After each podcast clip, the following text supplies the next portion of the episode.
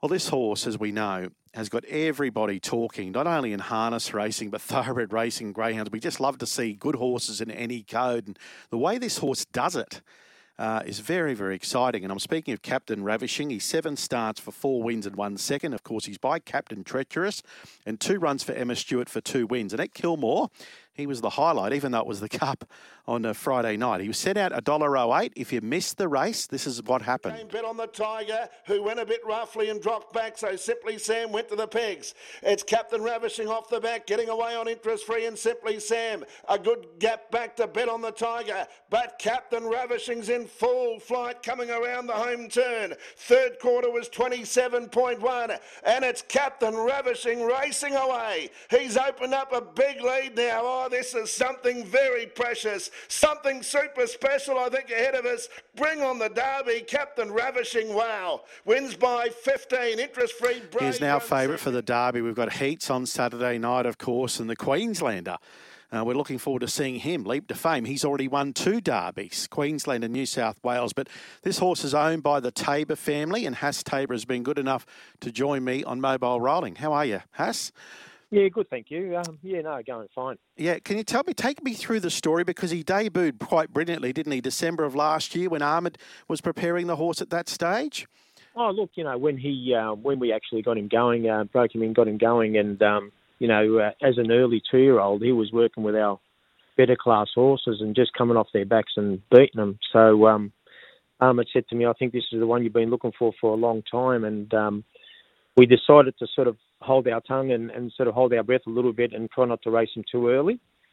Um, which I think the benefit of the rewards is because of that decision. I really do think so. Um, he's a, he's a really nice horse and he's really improving. He is. We talked about that extraordinary last quarter two runs ago, 25 seconds. Yeah, he's he's very very fast. And um, look, the the only reason uh, we decided to shift him across to um, the uh, Tonkin stable and, and, Emma is due to uh, wanted to have a little bit of a break and um, really didn't have anything that could go really with him at home and work with him. So it was going to do him an injustice to uh, get him to his best, you know. How would you describe this horse physically? How was he built, Captain Ravishing? Oh, look, he's a he's a magnificent looking horse. Um, I've had a couple of breeders come down and uh, comment about how, how nice he is and how well he looks. Um, he's he's he's a stunning looking horse, and um, look, he's got all the attributes to be a real nice horse uh, down the track for sure. And what are Clayton and Emma saying? I mean, they have this boutique stable with so many good horses, as we know, and they're probably fairly conservative, I would imagine. But what are they oh. telling you about this horse, Captain Ravishing, at the oh, moment? Look, I, honestly, they've put some shivers up my spine a few times. Um, look, they've they've said to me that um, they rate him really, really up there with their really best ones, and uh, that he works with the best ones that he's got up there at the moment at his stable, and he just sort of plays with them. So that, that got me very excited, and, and I thought, you know, with with him working with those better horses would only make him better, and um, and obviously you can't knock how how good of trainers they are as well. Mm. So yeah, they're really excited about his uh, future. Mm. And has who who owns this horse besides yourself? Tell me about the ownership group in him. Yeah, I'm the lone ranger, unfortunately. Well, well fortunately, I should say, really. But uh, you know, when I say I own him on my own, that means with me and my family, my brothers, and that as well. So, you know, it's a family sort of uh, operation, really. Can you take me back to where you found him? A bit about the backstory, being from that mere ravishing girl. I mean, what, what was yeah. her record like? Oh, look, her, her, record wasn't too bad, and she had a, a, nice little horse at the time going around at Menangle called Let's Get Rocking, and um, he ended up winning a Group One race as well. Um, but I ended up flying out to, to uh, New South Wales and went through the whole catalogue, and I just kept coming back to this one particular horse, and, and I remember ringing up my brother and said, "Look, I'm I'm just in love with this horse, so you better come up here." So I flew my brother Ahmed up, and he pulled him out of the box, and you thought, "Wow, yeah, look, I think uh, you got to back yourself in and, and go after this horse." So uh, and we ended up with the horse. Thank God for that. And was he inexpensive or reasonably priced? Oh no, look, look, he was up there. Look, I was speaking to uh, the late uh, Tony Sloy at the time, and uh, he he liked the horse as well, and they had an 80 reserve on him. So uh, we decided, you know what, it's up there, but but I just couldn't get past not not bringing him home. So yeah, we decided to uh, go for him. And there's been no little niggles or any little issues you had early days with him besides maturity and stuff. No, look, that's that's that was the thing to hold our breath and uh, not go early um, because he was beating our fast fast horses at the time as as a young horse. It was just really honestly like hold your breath and, and not race him. And I know a lot of people get excited and run him early, and and we've done that in the past, and we've learned our lesson a little bit through uh, our mistakes earlier on, and uh, not having our horses sort of finish off later on in their years. So we've decided to hold him back, and uh, hopefully we can race him later on as we go through our uh, grades. All right, so we're definitely going to see him step out on Saturday night once again. Oh, definitely, definitely. Look, I've got a lot of respect for the uh, Grant Dixon horse and, and Andy Gath's horse as well, and a few of the other ones as well. So Luke's got a nice horse as well. So look, it's going to be a great little race. Um, but yeah, look, we're we're sort of uh, we're very happy, and, I, and Clayton said to me, wouldn't swap and win anything out there, so I'm I'm happy with that decision. it's over the long trip, aren't they? The heats the same as the Derby. Yeah, they are. They're both. I think they're both over the 2700 metre mark, um, which is going to test a few of the young horses. Some of them haven't really gone over that, but um, we're, we're such a nice uh, racehorse. We can sit, we can, we can, we, you know, we can relax and really get home. So um, no, no, he'll be fine, and I think he'll be pretty well suited. Mm, I was going to ask you about that because he, he did have to work to find the top, didn't he, on Saturday night, and then bowls it in, and then similar, you know, roll forward two runs ago. What about those early two wins? Can you remind me of those at Kilmore and, and Ballarat, his first couple of starts? Yeah, well, the the um, the, the one's been when Ahmed had him, you mean? Yes. Or the, yeah. Yeah. Okay, so he stepped out his first lifetime start. He he uh, went 57 over the 2200. Then he broke the track record in his second lifetime start in 152, and he still holds that.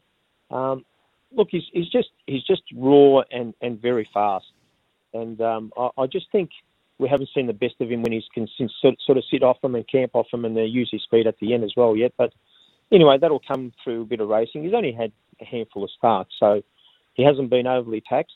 So there's plenty of meat on the bone as they would say. And uh, yeah, going forward, I think that's going to hold him in good stead. Yeah. House, when are the fields out? When are we going to see these heats on Saturday night for the Derby?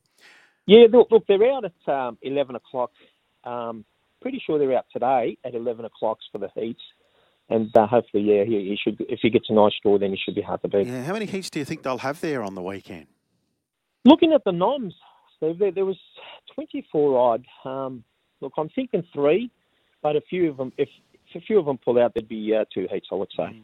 What's after the Victoria Derby? Um, what are you thinking future with this horse at this stage, Captain Ravishing? Well, look, I've had some some interest. I believe it or not, I've had some interest phone calls for the uh, Eureka not, further. Oh yes, yep. A few months away, and um, I've had a few guys give me a call and show some interest there. So I've got that in mind further down the track. But in in the short term, the Breeders' Crown would be his next target um, I would think. But that, once again, I, I, I, don't sort of jump the gun too quick. I'll sit down with Clayton and Emma and um, yeah, ha- have a sort of have a chat and see what they think and see what whether the horse is at, and then we'll let them make that decision as we go forward. Yeah, it'd be great to see him take on some of the old fast, the older, you know, established stars, wouldn't it, uh, in the future? Yeah. yeah, yeah, absolutely. Look, my dream is to always run an American Mile, so that's something I'm sort of holding hope for hopefully down the track that we can sort of get a horse that's good enough to, to run in such a good race. Yeah, you might even get a call from Perth as well about the new harness event over there as a part of this Western trilogy next April, the the Nullarbor, yeah. I think, the, the, trot race.